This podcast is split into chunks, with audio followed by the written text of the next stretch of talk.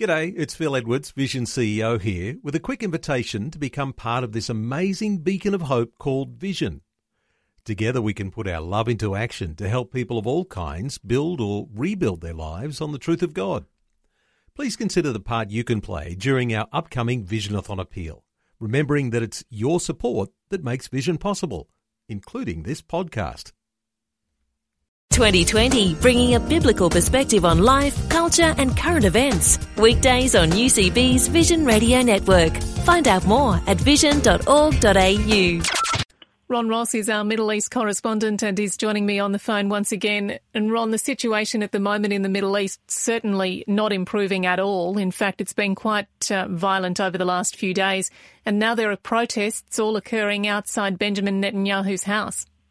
As we speak, thousands are protesting in front of the Prime Minister's residence in Jerusalem, and they're calling for more aggressive action against terrorism inside Israel. The demonstration also includes, by the way, dancing with the Torah. It's a custom uh, well associated with the holiday of Simchat Torah, which was a couple of days ago, but they're extending it. And uh, dancing with the Bible is said to leave the Uh, people with joy. But they said and declared, we came here to shout enough is enough. And Regional Council Head Yossi Dagan spoke to the press.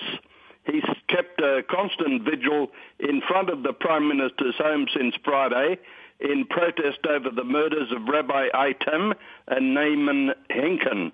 We did not go to President Barack Obama or the E U. We came here because it is the Prime Minister who must take action. What was will be no more, he said. You cannot continue to bow to terrorism. The Tourism Minister, Yair Levin, also spoke at the rally. Interesting that uh, Benjamin Netanyahu's own cabinet ministers spoke at this uh, rally. Uh, he said those who think that terrorism can beat us today see us and understand. It's impossible for them to win. I hope the Cabinet will now make appropriate and courageous decisions. Uh, not necessarily in response, but in New York before Benjamin Netanyahu left after he spoke at the U N, he said to the people of Israel that he would use an iron fist and take much tougher steps against terrorists. He said that Israelis could expect much tougher steps to be taken than has been done in the past. He also said police are now entering the centre of Arab neighbourhoods as never before. We will destroy their homes. We will allow security forces full freedom of activity against rock throwers and firebomb attackers. We need to take these steps in order to protect Israelis in cities, on the roads and throughout the country. The Prime Minister said we will not provide immunity to any rioter, inciter or terrorist. Now that's very interesting because Israel is going to take action against any preacher or anyone who de- incites anyone to violence. He said not anywhere will they be safe and there will be no conditions that will restrain the uh, security forces. He said Israel's security forces will now have no limits when it comes to defending Israelis. So it's getting very hot in Israel right now. Well, it is. And I suppose if you go back to just the cabinet minister speaking, you've got to look at the whole situation whereby, uh, of course, Benjamin Netanyahu's election was quite tenuous, wasn't it? And wasn't a huge majority. So could the entire cabinet fall over? Could his leadership fall as a result of this? Certainly it could. Uh, the the uh, from the Jewish Home Party, uh, a member of Parliament, Smotrich, said unless Netanyahu did not step up activity against terror, he will withdraw from the coalition. Uh, Smotrich laid out his position in a Facebook message directed at Netanyahu in that he said, I'm a member of the Jewish Home Party and I've made it very clear and make specific demands for security. we have demanded that you, Prime Minister, no longer prevent security forces from doing their job in fighting terrorism, that you allow building in all of Judea and Samaria and without any limitations, and that you return all the terrorists freed in the Gilad Shalit deal back to prison. Unless this is done, we will withdraw from the coalition, uh, and that could happen before this weekend.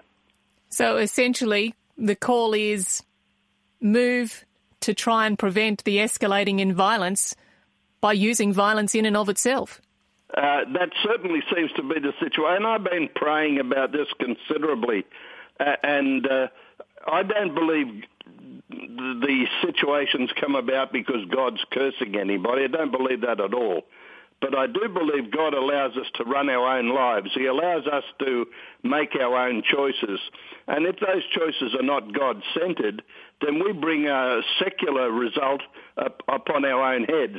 And I think what we're seeing in the Middle East is a defiance of God, where people have decided that presidents and prime ministers and governors or armies can rule and they can do it in, peace, in peaceful ways. That's ridiculous. There is only one who can rule and reign, and that's Jesus. And uh, unless we follow him, uh, the consequences are the mayhem that uh, we're having come upon the earth right now. And if you look at the policies that are being passed in America as far as ISIS is concerned, it seems that that organisation is only flourishing under that rule, isn't it? Uh, well, it's very interesting that Bashar al-Assad uh, makes very rare media uh, speeches. Uh, but in Syria at the weekend, he gave a speech to Iranian t- TV. He sharply criticised the, the United States, and he sharply criticised uh, the fighting against ISIS, including the U S and Australian coalition. According to Assad, his country can only be saved by Syria's alliance with Russia, Iran, and Iraq. He said the chances of succeeding are excellent. The cooperation between these four nations on the military, defence and intelligence levels will lead to practical results. This coalition must succeed, otherwise we will see the destruction of the entire region. A Russian source said on Sunday that Russian President Vladimir Putin plans to send one hundred fifty thousand reservists sometime this week in order to deal with the ISIS threat. We could find ourselves fighting alongside America against the Russians and the Iranians uh, in a catastrophe in Syria. Yes, and we've seen somewhat Australia's stance seemingly soften in that regard, haven't we, really? We have. The uh, Foreign Minister not so long ago uh, gave some indication that we might consider keeping Assad in power. Vladimir Putin is having the time of his life right now, challenging uh, an American president who wants his legacy to be that he reduced the numbers in the army and he caused no more wars. Well, unfortunately, his lack of involvement is doing just that. And it was interesting that Iran has expelled a senior official from Bahrain's embassy in Tehran in a retaliation after the Sunni-ruled Gulf state expelled the Iranian envoy in Manama and recalled its ambassador last week. The number two official in Bahrain's embassy in Iran is persona non grata, and Mister Bassam al-Dasseri must leave Iranian territory within seventy-two hours, an official statement said. And uh, the, the, they claim, the Bahrainian leadership claims, Iran is trying to rule the Middle East and they will not tolerate it. Uh, but we must understand that uh, Bahrain is a Sunni state and in very close coalition with Saudi Arabia. So the situation is certainly percolating. So Bahrain is essentially saying that Iran is trying to rule the earth, which one would have to think would have to be music to the ears of the Ayatollah.